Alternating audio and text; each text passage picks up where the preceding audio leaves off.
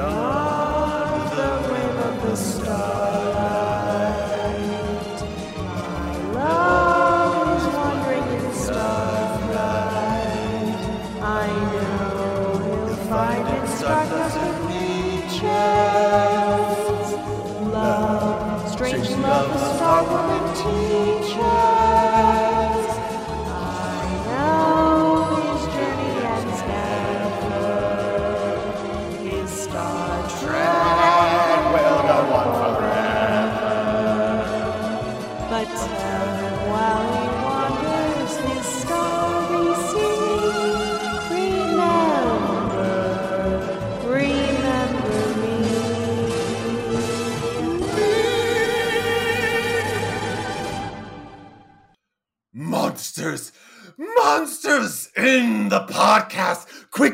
To take them out.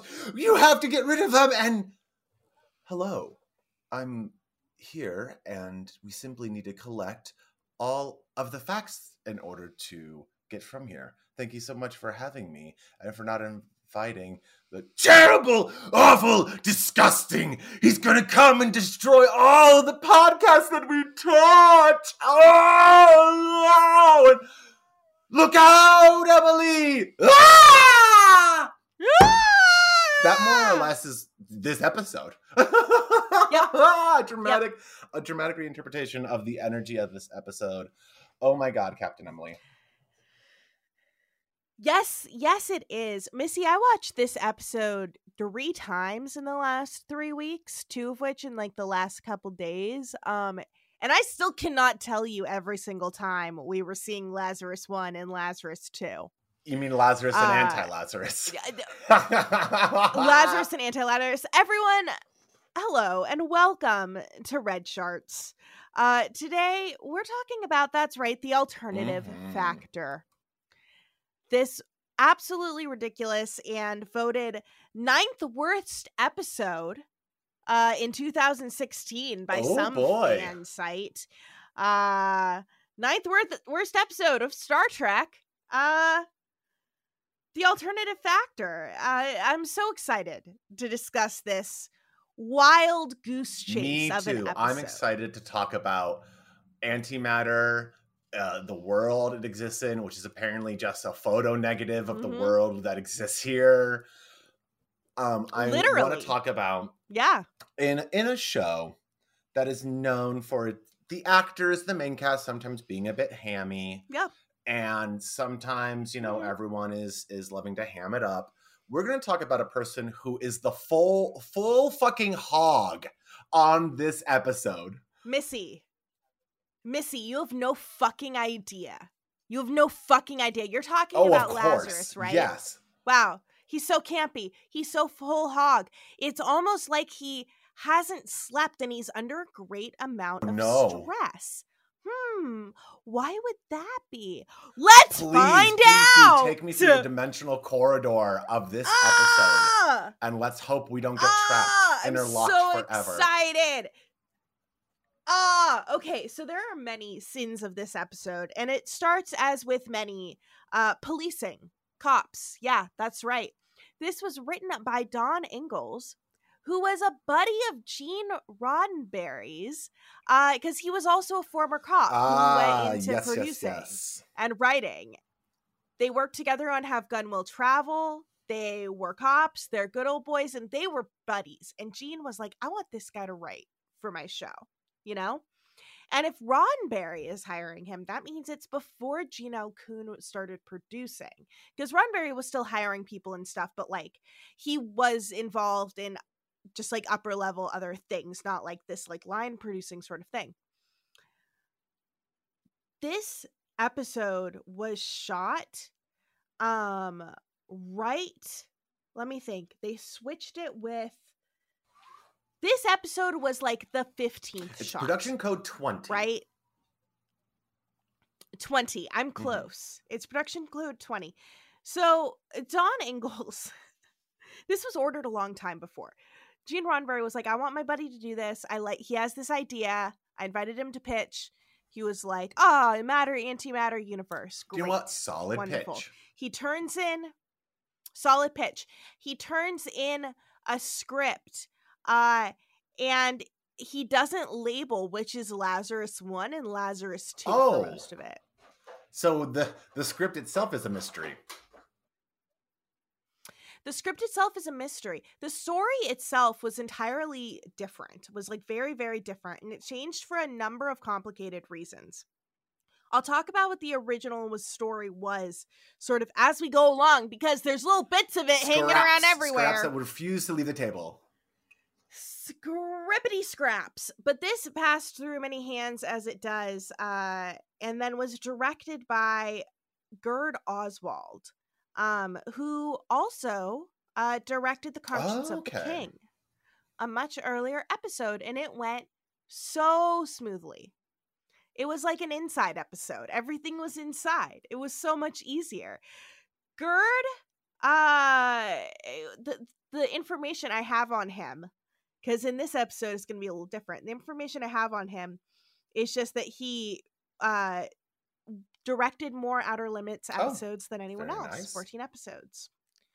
So he's very accomplished. But this was a wild fucking script. And we'll get to parts where like not only is he not it's a double man episode, right? There's a person who is Yes, it's a a double. it's a complete right? Oh no. And they don't label who is who in the script. Excuse me, excusez-moi. But Gene Roddenberry was like, just wanted to fucking buy this script. But it's gonna be okay because we got Mm-hmm. a little cast together. We got Gerd Oswald. He's great at this. We're gonna put together a little show. We open on the bridge of the Enterprise. Uh, they are apparently around a planet that's the most normal planet Totally of all normal. time. All readings normal. Super normal. All readings super normal. No surprises, no life, and they're about to head out when suddenly they're attacked by a still photo of a galaxy. yes. Uh, They're attacked by a Ah! photo phasing in and out, in and out. Yep.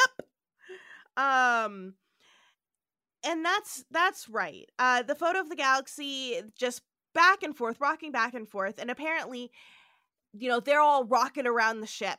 And apparently at that moment, because you know, the effect subsides, everything within their range of instruments winked out of existence. For just moments. Everything. Uh and Kirk's like, Spock, what are you describing? And he's like, dun dun dun, non existence. and I'm like, all right. Uh, sure. That's quite dramatic music for uh okay. But directly after this occurs, almost to the second of this blinking out, a life form has appeared on the planet. Spock, how is that possible? You just told me that planet had no life on it. It didn't, Captain. dun dun dun. Uh, and so Kirk's like, put a team together. He's Yeah, he this will. a lot this episode. Put a team together. We're going down to that planet to investigate. Space. We open back up on uh, at Vasquez Rocks, our favorite outdoor group of rocks to run around. Uh, Naturally, I, I, I near appreciated those. Like, yep, we are in a vaguely deserty back, not like a backlot, but like you know, definitely location scene, so they can run Mhm. around on all these rocks. It's like oh, convenient, an, an Mhm. arid planet, you know, and an area where we have Yep. arid locations to film. Uh, and they're just kind of hanging out. Um, and they see just over a couple of rocks an outer limits ass looking Yeah. spaceship. It's just this little cool little ship with like a great like clear dome over the top. I loved the design of that ship. They couldn't afford a better ship. They were like gonna have it was written to have like interiors and shit. And Justman is like, Do you understand that we paid thirty thousand dollars for the shuttlecraft? Are you like, are you? Is there something yeah, you're this not is a understanding one here? person Um, vehicle that we're seeing. Mm-hmm. Um, and as they reach the ship, they see a man in a ripped blue sparkly outfit with a long, thick beard on just the front of his Okay, face. I- I'm going to. I'm going. I don't want to. oh, I do not beard. want to uh, cast disparagement. Dis, I don't want to be disparaging on your description of this, thick is not an adjective that can be long. They are long. True. He has a. It's not Fu Manchu, but he Long. has like longer facial hair in the sense of it looks like it's been Yeah. growing for a while. That's some of the wispiest ass facial hair that I've seen Yeah. on a person to the point where I'm almost like, is it? Yeah, no, I guess that is facial hair. Yep, yep. It is. Uh, it's very long. It's thick compared to what we might see in the Okay, future. okay. Uh, but there it is. Um, and he's he basically pops over the top of the ship. He's like, "Thank God, thank God you're here. You're here to help. Oh, we can do it. We can God do it. We here." can defeat it. We can defeat Oh. the monster. Oh, thank God! Yeah, and then bonk. he falls off the rocks. Uh, Um, this is so this this is Lazarus. Originally, they cast John Drew Barrymore. That's right. Oh my Drew god. Barrymore's dad. He was cast as Lazarus. But when he got back the shooting script, which was like uh, like right before filming, he decided he didn't want to do it anymore and stopped taking calls and like Smartest person in this whole story. Yes. Uh he got in a lot of fucking trouble because he seriously Oh, not the smartest person in this whole And- story. but it's all okay it's all okay because um william shatner has a friend. He worked with this guy before robert brown. And robert brown uh, lived out in miami and he was just a fucking actor and he got a call to drive out to the studio it was about like an hour and a half away um and he he he drove in and it was like late at night. It was like 11 p.m. And he got there, and Roddenberry was like, Awesome, you're here. Okay, let's go to costume. And he's like, Excuse me? Like, I'm here to like read for a role. I not to like I was not told there was a script. I have not accepted this role. This is not how getting roles goes. I'm just some guy. I'm not like I am not offer only. Like They're like, yeah, yeah, yeah, yeah, yeah, yeah. Get in the Jeremy's like- costume. he's like, no, no, no. It's it's all look. Sh- Shatner told me you can handle this. You can totally handle this. You're a great actor. Come on. And he's like, this is weird. No, like I'm weirded out by this. And Roddenberry's like, look, I have in my contract uh, that we can't pay anyone more than William Shatner. I'm going to pay you as much as William Shatner makes plus more. And you can't tell William Shatner about it or I'll Holy sue you Shit. he took he took five bucks out of his wallet and handed it to him and sent him off down to costume that he he's like yeah no we'll find you a place to live near the studio because you're not going to be able to drive an hour Oh and a half every day. He's like what? Yeah no he wasn't. Literally they started shooting the next day. He was learning those lines as they were shooting. Uh he he's like yeah i probably should have said no. Do you know that makes sense now why he is uh, manically shouting his lines the whole time? He is just desperate for any words to come out of his mouth that make coherent sense together. Yup. This poor fucking guy had never done like sci-fi before. Like sci-fi wasn't a Mhm. thing, you know. Um and he was sort of thrown onto set and he he preferred actually the shooting that was out at Vasquez Rocks because it took so much time to like set up the shots that he had time to learn what he was fucking saying. Like they could actually block out the scenes and he could like know what he was doing. Um so we're back up on the ship and we're we're on the bridge. Uh and Lieutenant Masters walks in. That's right. An awesome young black lady with a natural hairdo. Uh just letting Kirk know they need to re-amplify the dilithium crystals, which Kirk's like, yeah, sure. I was kind that." of like really cool. That again, I always love when we see Mhm. non-white male personnel of the Enterprise, and I immediately clocked that. I was like, "Oh, very cool!" Like I don't know this character. I didn't realize that spoiler, she's going to be in like most of this episode and pop in and out. It's really great. Yes. She is. And I thought I had the name of her It actress. is Janet Mc- right MacLachlan. here. Janet MacLachlan. Janet MacLachlan. So she was cast like before she was had really done much. Um, but she ends up going on to like be like do a lot of uh, a couple of movies and uh, Mm-hmm. including um a, And a excellent movie that I know by name. I have not been able to see it yet. Uh, but Tick Tick Tick, which uh, is the first role that Jim Yes. Brown, uh, the football player, appeared in.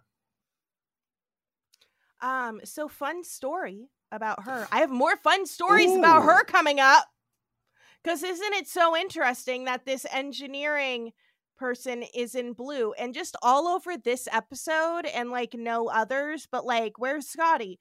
Um, so the first story about her is um Robert Justman's assistant was a young black woman um who when she got on set, she always, you know, her whole thing, because at that time, to wear your hair natural was like wildly revolutionary. Like, that was what the Black Panthers did. Like, they were considered, you know, now we're just like, oh, that's a person who looks like they're from the 70s. Um, no, like, that was wildly revolutionary, especially to have it on TV. And she had always worn wigs. Uh, this is a quote.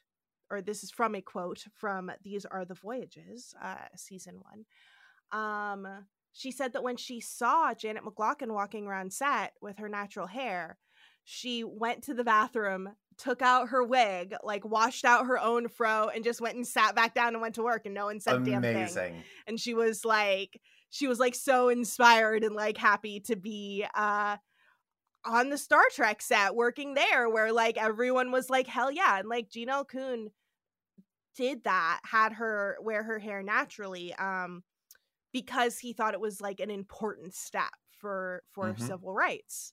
Um That's really incredible. And I and I clocked it, but I didn't think too much of it to think about that is probably the first I mean not but it is the first person in Star Trek that we've seen um that like because Uhura um natural always has a yeah First she has a wig on. oh yeah first woman I should say Yeah. um of color that has it on there because uh, she uh wears a Mhm. wig that I never thought about I'm like oh yeah Uhura is wearing a wig um so are most of the other people. it's But- Stanley Shatner. Yeah. regardless it's different um regardless yeah so that's the first story about lieutenant masters who's just like all over this episode it's so interesting that they found it so important for this really small Mhm. beans character that has nothing fucking do um hmm so we're on the bridge of the enterprise Lieutenant Masters has just talked about recharging dilithium crystals. Um, and Kirk goes to Spock and he's like, Spock, what do you think of all of this that's happening? And Spock is like, I have no fucking idea, Yep. basically, except that the strongest effect of whatever occurred occurred uh, right here, actually. Um, and that's when they get a message from Starfleet. And Starfleet's like, babes, it's it's not that war were declared, it that war invasion were were, were declared. Uh, status one, we think there's an invasion. Right there. Uh, based on whatever the hell just happened. Yep. Sure. You know, we get everything leaking out of existence, and they're like, invasion! Clearly, clearly. like, ah, okay? we were thinking the same thing here. Sure, sure, babes. Uh, the Star Starfleet Commodore like calls in. We get to like see his face. We get to see video calling actually for the first time. In all previous episodes, it was a delayed. Like we have to send a message to Starfleet and get a message back. Um, so this that we're doing right here, podcasting over a million distances with videos looking at each other. That was right here on this episode. Incredible. Commodore calls in and he's like, Yeah, we don't know what that was, but it affected a whole lot of space. And uh, we want you to check it out. Furthermore, we're taking all of the rest of the spaceships away. You are alone out here and you are the bait. Yep. Congrats. Bye. And just like pieces out. And Kirk's like, Um, ugh, not the first time we've had to play bait in one of these scenarios. And he says, From the top, Mr. Spock, with that wet ass planet. um, but he does say, From the top, Mr. Spock. And my brain just like went crazy. I was just like, Oh, um, Kirk's like, Sweet. All right, I have no no clue, but I do have a random dude in our sick bay. Yep. That's a good clue. I'll go talk to him. Um, Well, and doesn't he also say, Spock, I'm going to need you to land on the planet, or we're going to need to uh, research the planet's surface more? And Spock's like, Yes. that that falls to me, right? He's like, yep. Yep, bye. Um, and he's like, I'll talk to our unexpected guest and how they got there. And how they got there is by pursuing the devil's own spawn. That's the information we're getting from Lazarus. He's pursuing the devil's own spawn. He's in a holy quest. Uh there's a monster that he's pursuing. It's destroyed his entire civilization. He escaped because he was off world. He was like on a satellite at the time. Um, and that's all we're getting. That it's the devil, and it killed all his people. Which I was thinking about that, like, Jeezy Pete's just you happen to be up in space doing like some cleaning and repairing and do do do, and then all of a sudden the planet below you bol- just like voips uh, out of existence into whatever it is. Like, eh, what the hell? like, what are you describing, my guy? Which is basically what Kirk asks next. it's like, what are you talking about? The devil's own spawn. Like, that can mean a lot of things. And he's like, he's death. He is anti-life. Um, which uh, again, not descriptive, but okay. Nope. Uh, So I'm like, what am I experiencing? Another goo creature? What are we doing here? and he's just like kirk's just like well look we don't have any facts right now and lazarus is like fucking sweet so you'll join my holy cause and kirk's like i was finishing a sentence um what you have literally only said that you have a holy cause and i have only said that i don't know what's happening. You can't even describe to me using adjectives what like f- adjectives that Yeah. describe physical attributes of the being that you claim is like chasing you. Yeah, like later on you say it's a humanoid, but like that's all you can get out, like my dude. So Kirk's like, look, my only job is to keep this ship safe. I'm not joining some kind of holy quest.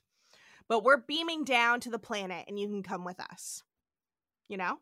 Like maybe we'll get some more info.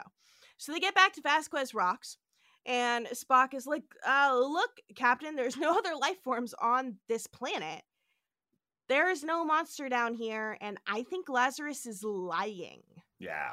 And lazarus is like why do you give credence to this man sir my first officer like who i've known for more than all of 30 seconds Yeah. Lazarus does not take at all well being called a liar. He he flips out. yeah and spock's like no it's just that the instruments suggest that you are lying like i'm not i don't know what to tell you my guy but he freaks out he's like ah like this you said yourself there was no other explanation so clearly it is a beast devil that i am on holy war to vengeance Yep, this this only further proves my hal- my hallucinations.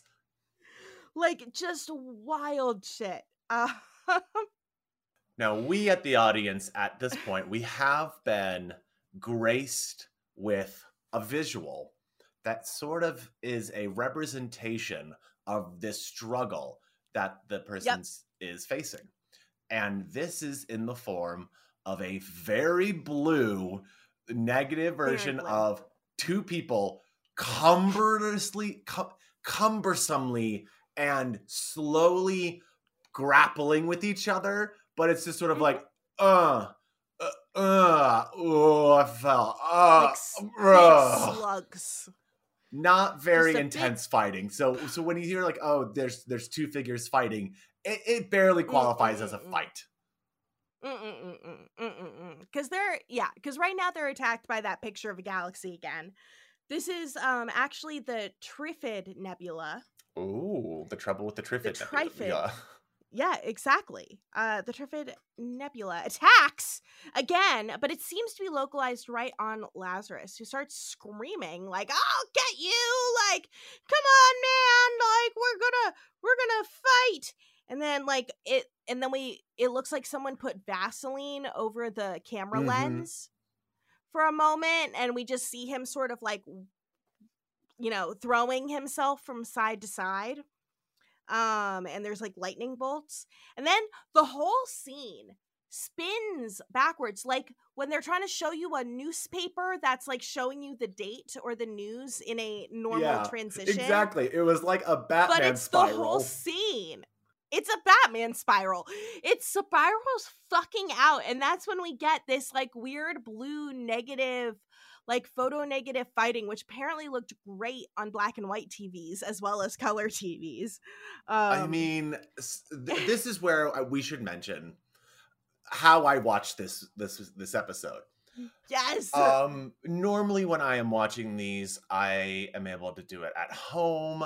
I watch them on my nice widescreen computer monitor. Oh, Yeah. in in the in nice about the size, bigger than what a TV even might be at that time had it now. And I was not able to do that today. I had to watch this episode on my phone. And if I needed to watch any episode on my phone, this is the Mhm. one to have done it on because that effect looked bad, but on a ton of little on a little box screen, it was like, well, okay, this looks at least like it does it belongs on here. right right. Oh, it Um, was really yeah i was out like you know what? All this really washed out blue because it was it was also supposed to be black and white so they they fight um it was a smoke filled room with orange and purple walls and then they double exposed the color negative footage um over the astronomical footage That's really interesting. I was going to ask how they achieved that fact, but still, like, yeah, Mhm. it just. I wish it looked better, though. I'm sure at the time it it definitely looked really cool. but yes um one of the lazarus appears to win this confrontation um yeah, I like. yeah every time we see this, it looks like one of them vaguely best the other.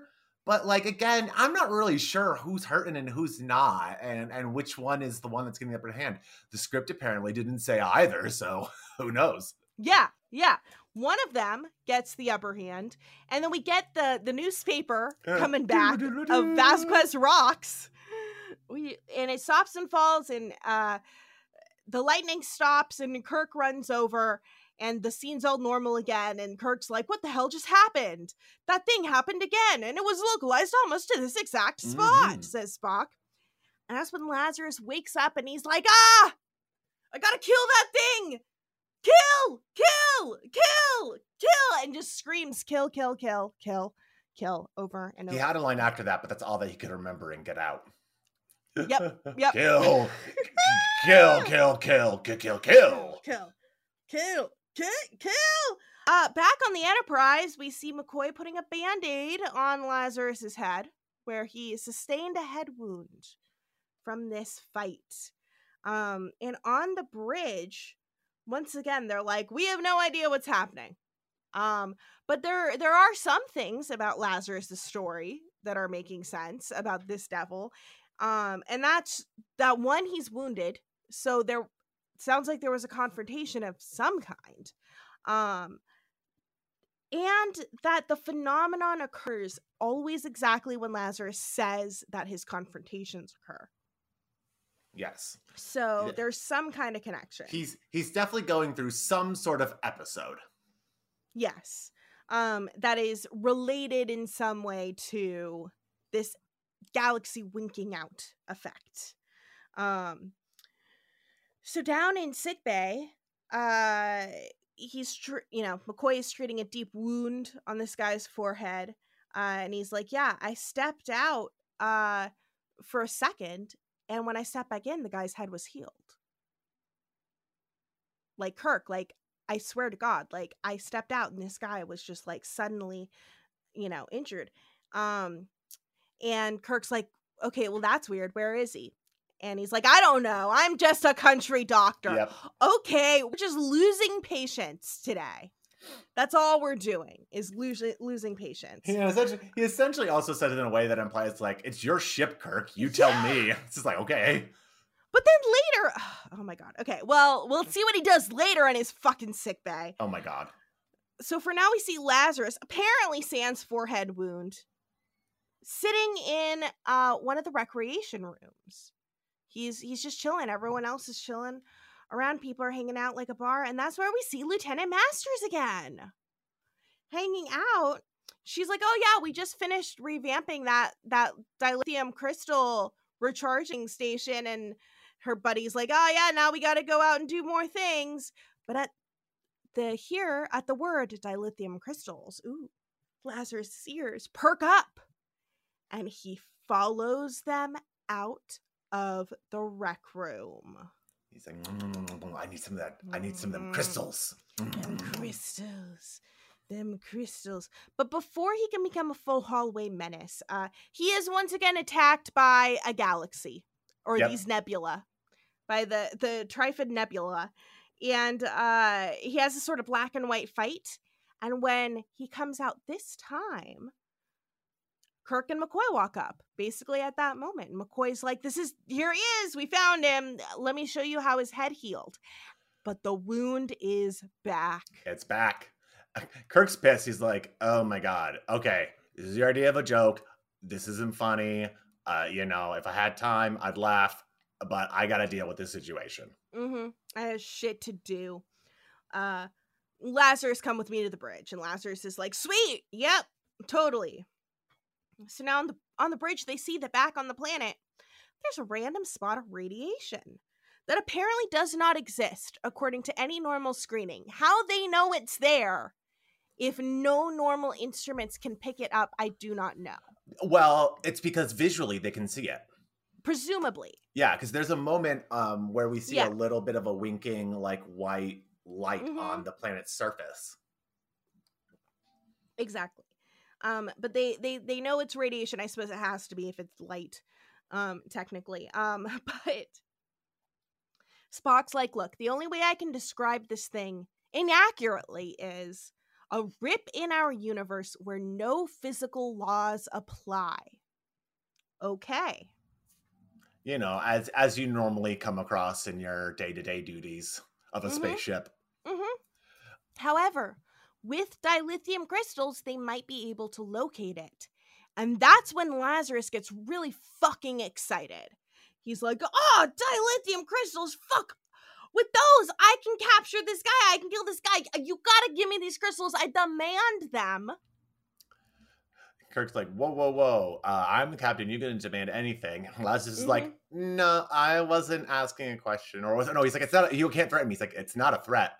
It's like, Yeah. oh, okay. Oh, okay. He's like, look, without those crystals, the ship won't exist anymore.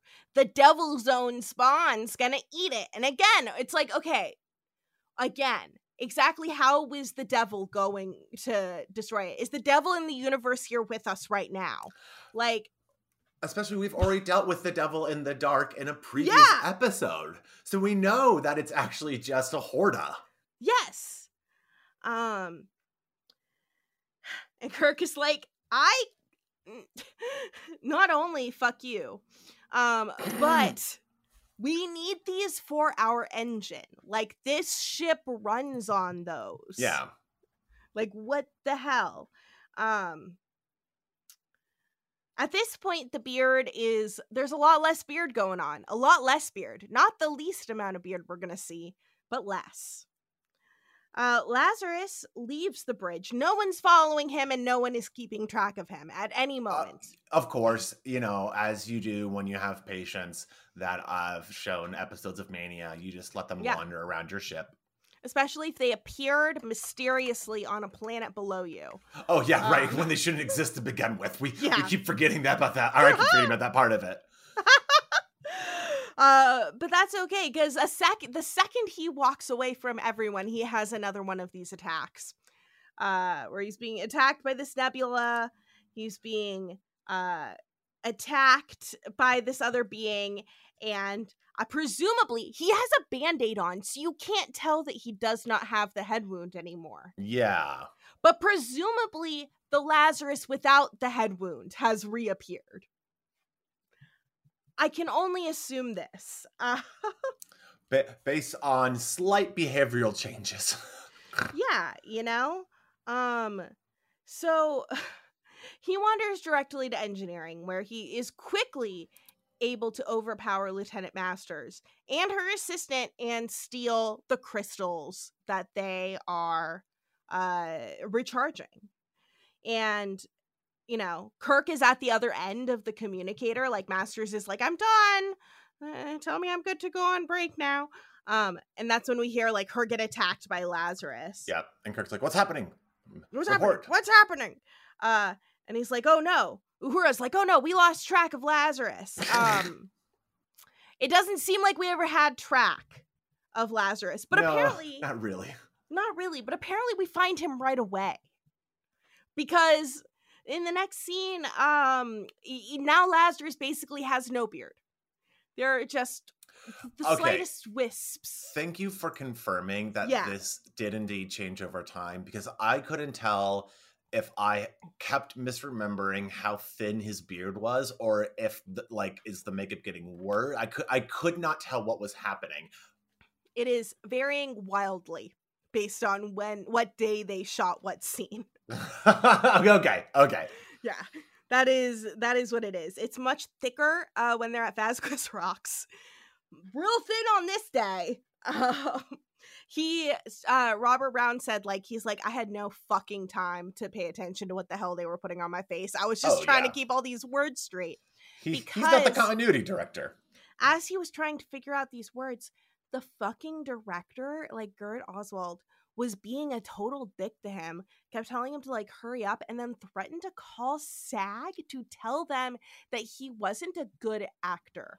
Oh my god. Getting his brain around all of this like crazy, like techno babble dialogue overnight. Gerd. Gerd. Come on. Gerd- Gerd. this was the last episode he ever directed um for Star Trek. So yeah, apparently we found him right away. We're in a we're in a conference room and Kirk's like, "Where are the crystals?" And Lazarus is like, "Find the beast, you'll find the crystals." um again. And he's like, "We're dealing with a cap- a creature capable of destroying worlds and is the devil." And Spock's like, all right, if this is the case, why does he need crystals, huh? yeah. And Lazarus is like, oh, for the same reasons I do. Oh, wow. We really, you're really not being suspicious right now. What could God need with a starship? What could God need? Like, wow, why would this guy want to steal a thing? Oh, for the same reasons that I want to steal things? Like, what? Yep. Um, It's the it's the uh, secret to the other's destruction. so that really doesn't help your case, my guy. This Lazarus is like, look, the idea is that he's going to steal the crystals and get a ship to get away from me. Because I'm hunting him down, I'm going to destroy him. He's going to destroy a million worlds in the meantime. Now, our only clue is that radiation occurred on the planet at the same time as the crystals were stolen. So we put together another search party. That's right. Back down to the planet. So now Lazarus is again sporting his thick beard, relatively thick, long beard. Uh, we are unable now to spot the source of radiation because it apparently disappeared. Wow. Um, our party wanders around Vasquez Rocks for a while. There's just like do, do, do, do, do. a lot of walking. Um, when suddenly they are once again attacked by the picture of the nebula, and there's wind shaking. We see Lazarus with the Vaseline over the camera trick, and then the spinning newspaper happens, and the two Lazari are fighting, and it's all Dun, dun, black and white. Dun, dun, dun, Dun-dun-dun. dun. And once again, one of the Lazari seems to win, and we newspaper ourselves back to the planet. Yep.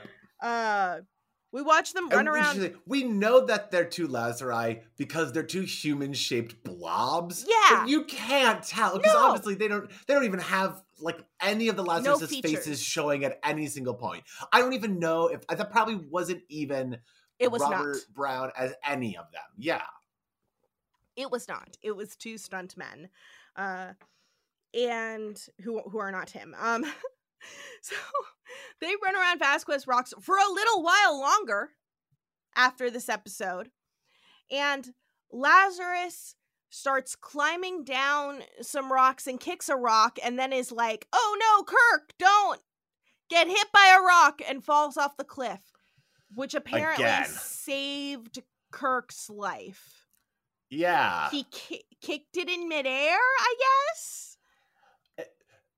I- I only realized that Kirk was in actual danger afterwards when Kirk, was, Kirk was like, "Hey, thanks for you know saving me. I guess uh, you know you saved me. I guess I should thank you." And it was like, "Did he? Yeah. Okay."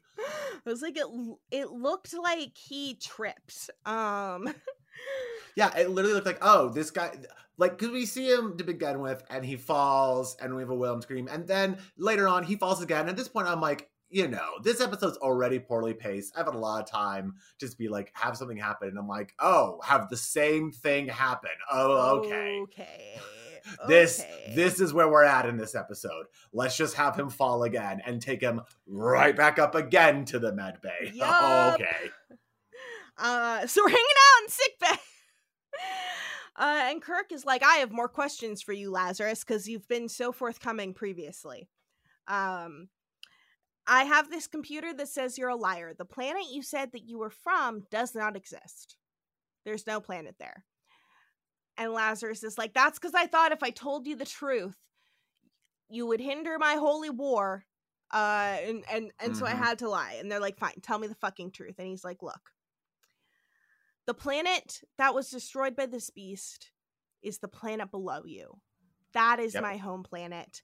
And I am not just a spaceship traveler being, I am a time traveler. That ship A time below, traveler. it's my time chamber ship. And this guy's been, I've been chasing him through time, actually, to try and get at him. This does not answer any questions. No, no questions answered. It does. It only raises more questions than it answers. Mhm, mhm.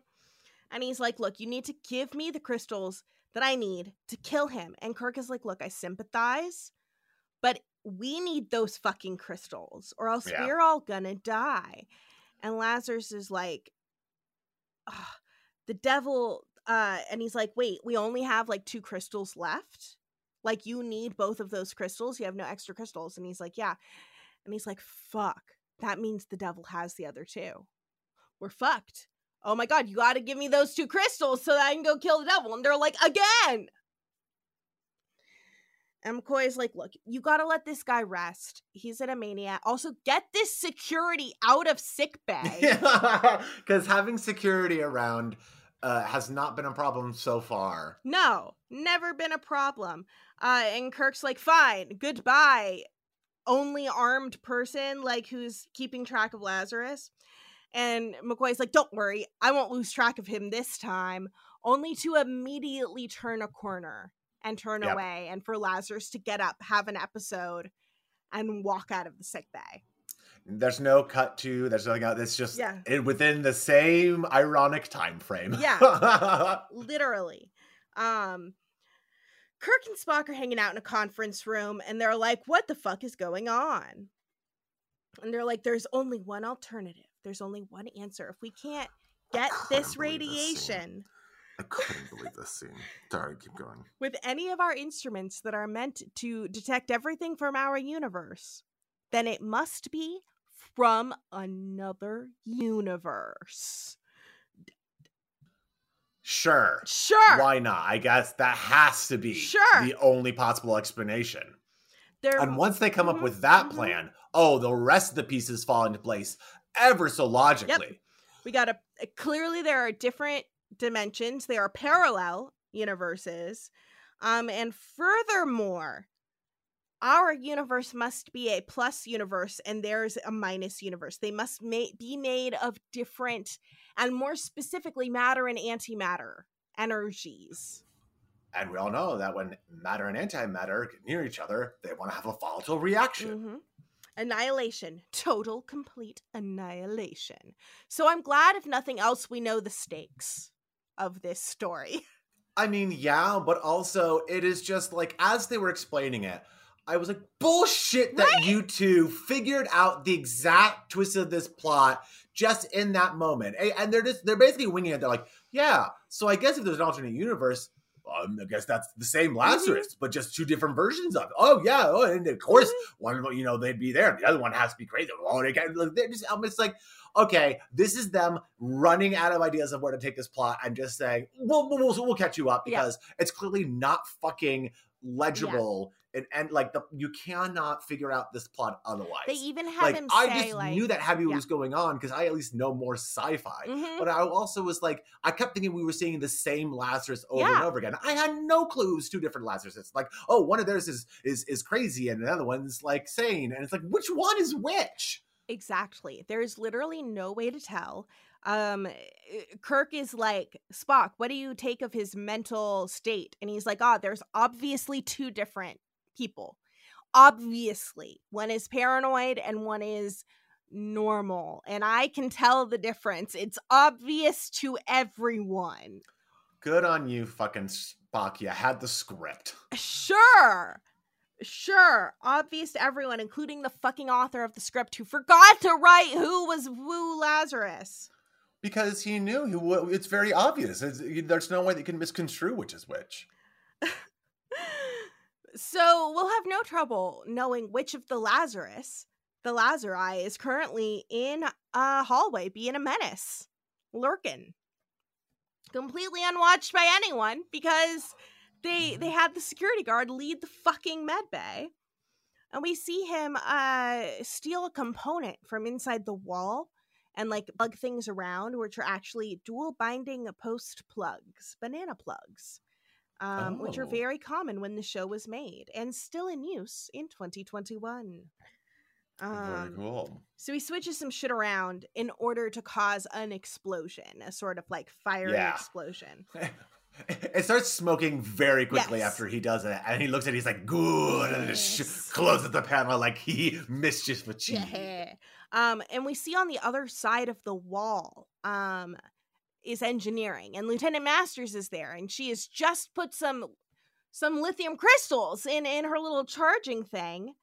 Uh, and now it's billowing a bunch of smoke, and they run out just in time. Lieutenant Masters and her buddy, um, only for as they you know run out for Lazarus to walk on in Yep. unseen by anyone.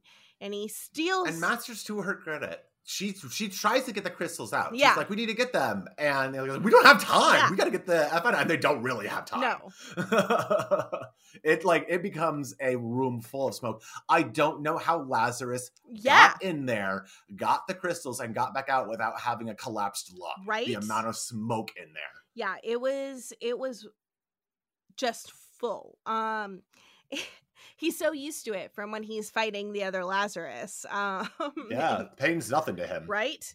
Um s- so he he goes on to the transporter room with the stolen crystals, takes out the transporter chief and transports himself down to the planet.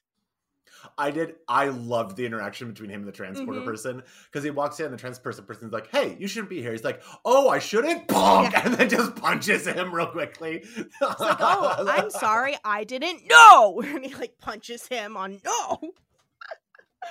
uh, uh, so down on the planet, Lazarus is so excited. He's so excited. He's like, yes, yes, haha. Now I will destroy my enemy, haha. He's like babbling to himself.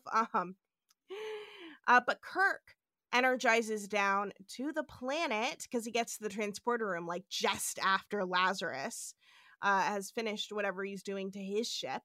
Uh, and is able to run over to Lazarus just as Lazarus has finished whatever he's doing. Kirk jumps, you know, into the ship to grab Lazarus, but he has put himself in the middle of whatever Lazarus is doing, which is creating a, a zone to shoot someone in to the parallel universe. That's right. He wipes out, and Lazarus is like, "No, no, you weren't supposed to be here!" Ah! was supposed to And be me. When Kirk goes to blue. Yup. He hangs out in our fun little zone. He he has a little newspaper ride.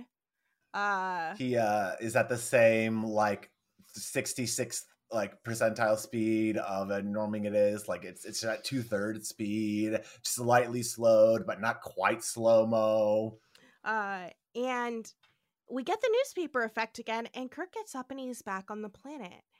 But for some reason it's different. And not just because that's actually just an area set up made to look like Vasquez Rocks on on Studio 10 uh in the Desilu Stadium because they needed an extra day of filming because Yeah, I thought this was a set when the other parts didn't, and Yeah. it made me go back and think: have have they been on a set this whole time?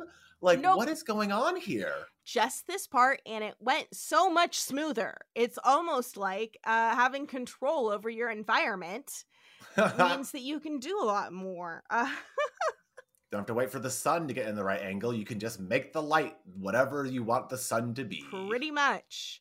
Um, so uh, Kirk is walking along and they do a good job of like lighting it. I guess it's just the normal lighting, but it also makes it look kind of eerie. Um, and he walks up to the ship, the time ship, except that the top is off of it and it's not quite finished yet. And, you know, popping up from the back of the time ship, a completely uninjured Lazarus. And he's like, Welcome, Captain. I'm hella calm. So you know I'm definitely not the other person, but we've never really seen me be this calm in the other world, even. So... It was very confusing. He's like, "Oh, hello, Captain. How are you doing? Do do do do do doing my little tech thing. La la la. Hey, come on Mhm. over here. We should have a talk."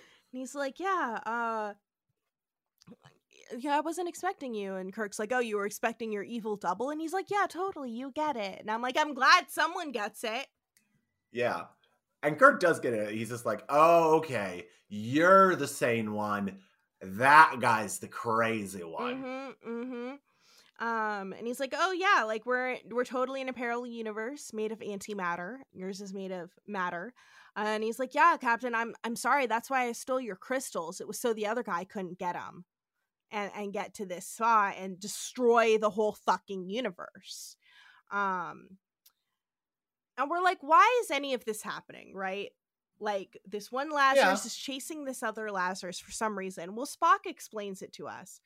Um, he's mad and madness Yep. it may not have reason uh, but it may have a goal Uh, which is to destroy two universes at once, 2 for Mhm. one. two for one two for one he's mad um and uh well first kirk is like all right what did i walk through what is happening is like oh that's a corridor in between the two universes right? It's like a door. Oh, and if yeah, yeah, the yeah. door is opened it will make everything explode. One of the universe that that thing is opening the door into you know the explosions go off. That's why you've winked out of existence because that lazarus was trying to get through the door into my universe which was causing your universe to be exploded just a little bit Mhm. um but if because if anything were to touch two identical pieces of matter like both lazari everything would be destroyed um And yeah, and he describes that essentially like the zone between them Mhm. is like a buffer zone that the two universes create to prevent anything from bumping up against each Mhm. other. And that that's how he figured out like through the time travel element of it, they figured out how to power that to to open that ever so briefly. Yes. And that's why they've been in constant turmoil this entire time. Mhm. and that that area can act as a prison um, Yeah. and so he's like we could trap this guy inside like that's my goal my goal is to trap the other lazarus in there with me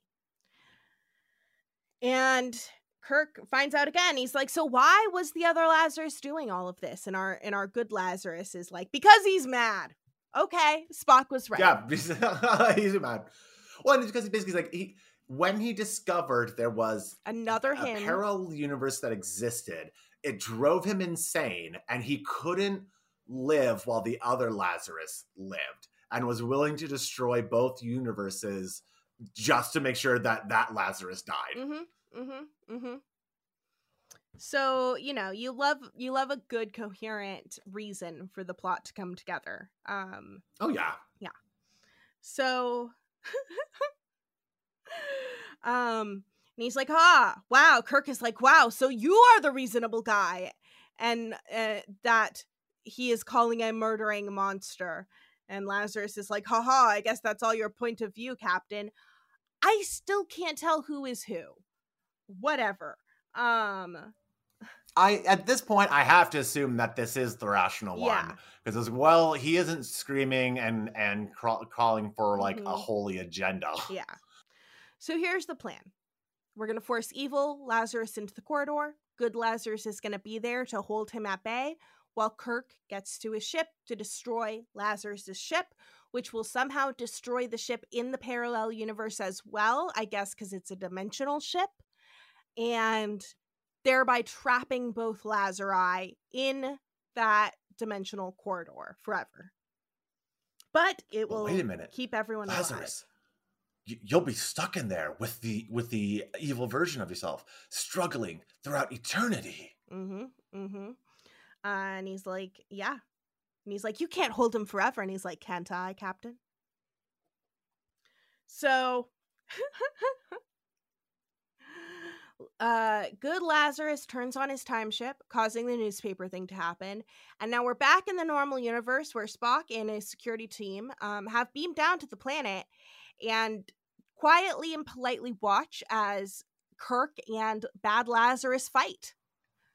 Yeah, never at any point taking any inertia Mm-hmm. toward intervening. Like Spock, especially, you, just, you get a shot of him and his face, and he's just looking like, uh, okay, Mhm. okay, should I do? No, I shouldn't do anything. Nothing for me to do here. Nothing for me, nothing nothing for us to do. They duke it out. Why? Because Gene Roddenberry was like, Kirk should do more in this story. Like he should be more manly. He should take direct action. Okay. Do you know what always reads good? Grappling. Everyone loves a grapple. Everyone loves a good grapple. Um Um, but eventually Kirk prevails. He is able to push Lazarus into position. Um, he is then trapped inside of this corridor. Um, Spock and Kirk gets the crystals. They head back to the Enterprise, and after a moment, sadly thinking to himself, Kirk orders them to shoot the ship, the dimensional ship, trapping Lazarus for all of eternity. Kirk muses on the fact that even though the universes are safe, what of Lazarus?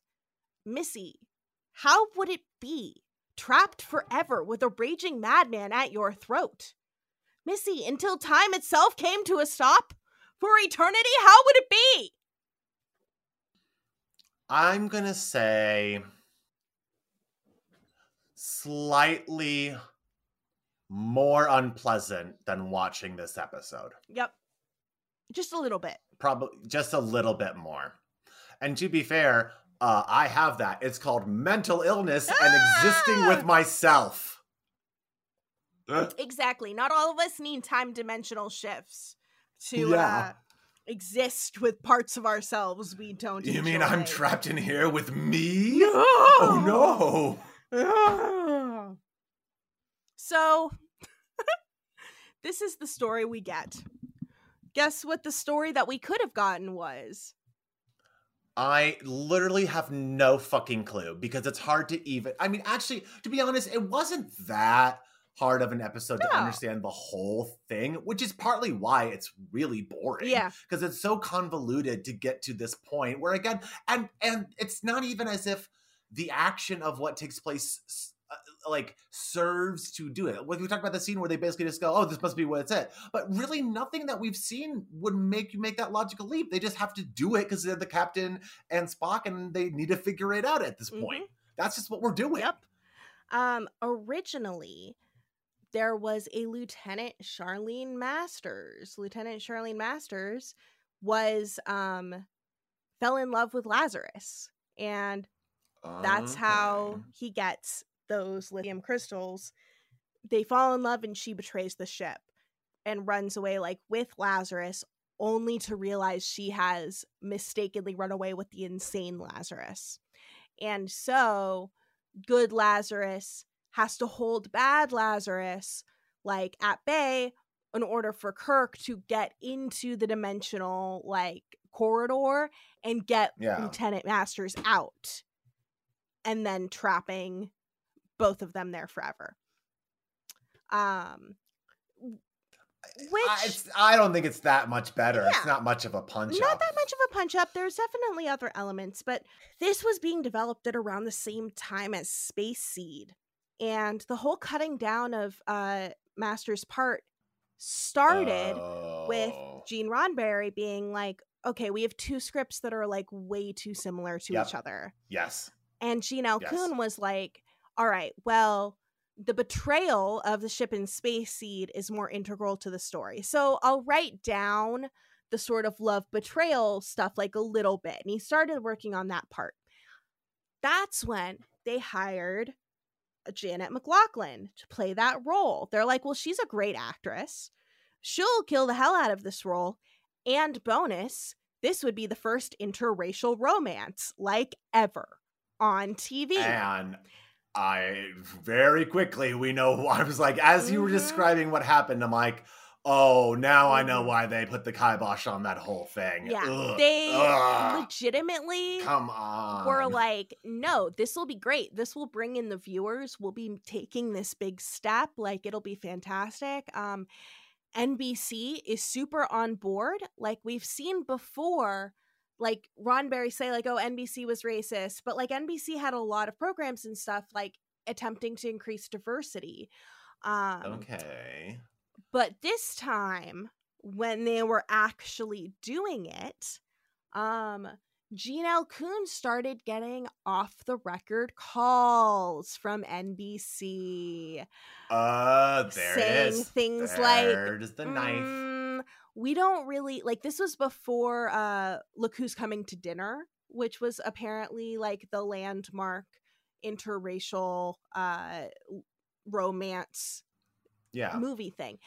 And yeah, just like they just wouldn't have it. And like honestly, L. Coon, and this is what they say, and these are the voyages, like should have just paid her a kill fee for like killing the script. Just paid her for a kill fee, hired her later for another part that they had for uh, someone and not done the fucking script like just thrown away the Yeah. whole script because he was already writing down the part based on G- what Gene Roddenberry told him before they had even cast anyone. But then it got completely written out because NBC was a bunch of racist hogs. They're like, uh, the people in the South. meh, meh, meh." I, I, literally gonna be like, well, we do have to think of our audience in the South and what they might appreciate, and if they would be as open to this as some of the people, you know, the more the more liberal amongst Yeah. us. Which leaves it just her whole role being completely useless. Like there's Yeah. nothing there. She's in like two scenes. All she, She gets smoke smoke blown in her yeah, face. Yeah, she gets smoke That's it. blown in her face. It's very obvious where they cut things once you know. Like they were so she and Lazarus one were supposed to meet in the recreation room where he Yes. overhears her Yep. talking about dilithium crystals. That makes perfect sense. That's something we've seen in the rec rooms before. Like I think it's like a nice like spot on Mhm. the ship for like things to happen and something they do in modern Trek. They have like casual encounters and stuff and stuff happen. No, nothing. Um so yeah, there's just no reason for her role. No one updated the costuming department when she became a part of engineering instead of sciences. So, oh, so that's why it's blue. Mhm. Okay. um the people who like on various days it wasn't barry travers uh who was doing the makeup and so that's why the makeup like the beard was all fucked up um on some Okay, days and not other days. So so many things went wrong in this. yes. Uh and John Drew Barrymore didn't even have the the beard to begin with. Yeah. Barry was like, So they "Oh, we'll just give you a who knows what sort of look." We didn't give John that. It's like, "Oh, You know, this episode makes me feel bad for the other episodes that I've called slow and badly paced. Like Mhm, mhm, this mhm. one really takes the cake for it. And now that I know the cuts that went through, it's like, yeah, because they really were just padding time because they didn't have this element of the story anymore. like I'm gonna guess, and a bunch of racists. based on some of the dialogue that that is in these are the voyages like from that original script like like you know like i have passed through time and space to find you and like it's like it sounds like the romance was the only part that was written well like out of that whole script uh yeah, and it would be, and it'd be interesting. To, it'd be interesting yeah more like falling in love with there was an investment in the yeah. personalities, but it's just as like a MacGuffin in Yeah. a way to kind of get us to where we need to be. It absolutely is. Um, it's really like it's wild that they did uh the enemy within and they were able to so obviously and easily tell the two Kirks apart. Yeah, Like- that's the thing for me too. Is that they they you know they were talking about the element of a crew member Mhm. betraying the ship for a love, which again is a very specific Mhm. plot point. But they've done this Jekyll and Hyde thing already with an enemy within, with a more like charismatic, a- like character, you know, actor as well. But it's it, that part for me. I'm like, this is just even like a shittier version of the evil Yeah. within. And Stan Robertson basically wrote like them a note on the day it started filming, like with what is assumed to be something from NBC, not him himself. Uh that's like you're doing a double again. We talked about not doing the same thing over and over again. So Yep. we're annoyed.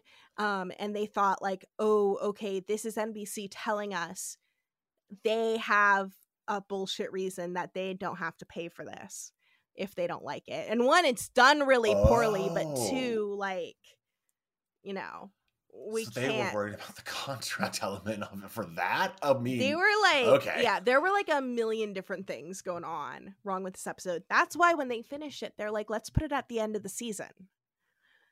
But makes sense. they had uh they got the order for three more episodes, right? And they were still working on the next episode we're going to watch. Uh cuz it had a bunch of post-production problems. And so they instead of having this be the last one, it's the uh the second to last or third to last episode of the season. the th- yeah. yeah. I can never remember if it's second to last because the last one is there. So I think it is second to last because you have to like Yeah, last yeah, isn't counted. This is the way I always have to know, and I do the same thing. Mhm. I think locally everyone knows what we mean by that anyways. Yeah, it's like, when you get to it. But yeah, it's the weirdest thing because you're like, okay, you have to think two over from last, which is actually third backwards if you're trying to do that. Whatever, fuck that shit. They threw it at the end of the season. Mhm. They threw it at the end of the season. Um cuz it fucking sucked. Yeah. And that's the alternative factor. What do you think, miss? What do you think, Missi? This this is bottom shelf way to the Mhm, side. mhm. This is this is uh I mean, I'm glad that I had work to distract me, which I'm never glad I have work to distract me and like keep some element of of me away from totally losing my mind during this episode and being replaced by an evil version of myself that would come in here coming hot and being like fuck this shit fuck this show i hate this i hate everyone oh my word no i mean yeah it just was like it just wasn't even interesting for a Star Trek. Mhm. It's not even like, oh, like some of the other episodes where you're like, there's interesting stuff in it. It was just slow compared to other Star Trek episodes. This wasn't this just wasn't No. good.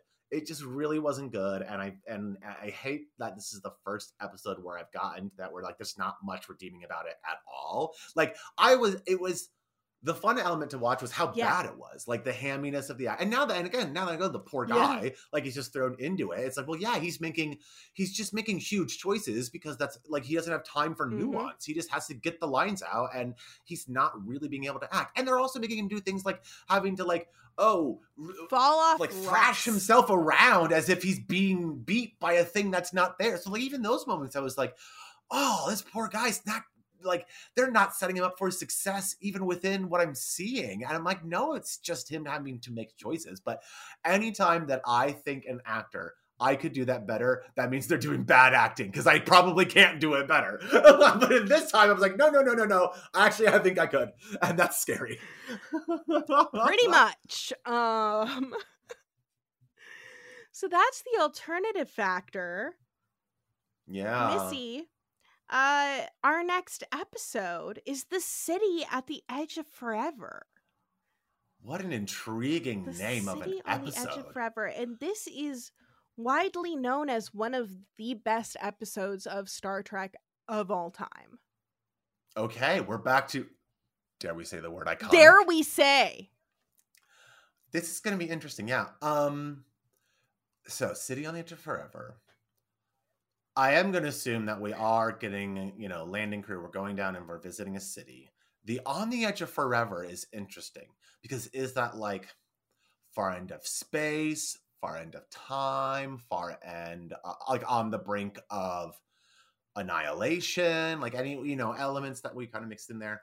What I'm gonna guess is that it is like we're in maybe a, a well i don't know if this enterprise would get to a far-flung region or not i don't know how they travel i'm to say it's a place where they're about to have maybe some sort of technological advancement that will be so revolutionary that it's like this will change the implications of tech and so it's on the edge of forever meaning like the future but it does it crossing a threshold that man isn't meant to to, to cross. Okay. Who knows? Okay i love that. Maybe, maybe it's someone claims they can see death and they see the afterlife and it's that sort of thing. that's fun. Always love one of those. Yeah but then it just turns out it's just full of a parallel universe and there's just like crazy people there and everything and then there's a a negative field and it's it's blue and and and we go down to the planet three different times and then back to Medicaid twice. Uh, oh, oh God, Emily. Oh no. Hey, get that muscle think I'm- man out of my med I think I'm falling asleep now. I think I'm losing consciousness. I'm I'm on the edge of forever. That's fucking hilarious. Um, yeah, I know. I'm excited, and I'm, I'm glad that we, especially after this one, let's get to a best Right. of. Let's do a real biggie here. I agree. I agree. Um, I'm so very excited. Um, and Missi, thank you so much for joining me on this Thank you for having me on what surely has to be one of our shortest and deserved Yeah, episodes for that reason. just It's just like we go places and it yeah, sucked. frankly, I and thi- it sucked to me. I feel like we we talked about literally every detail we could possibly cover in this, and I just still feel like it was too Right? much. I I wish I hadn't talked this long. It doesn't deserve, and this episode doesn't deserve to be longer than the episode itself. Yeah. Controversial statement. I know this is me, like I'm just trashing, not trashing the content that we're making. I'm just trashing the content of the show on that part. But no, like my God, if I could cut the storyline out of this podcast Yeah. to, to make it shorter, I would. I love it. I love it. Missi, live long and prosper. Live long and prosper.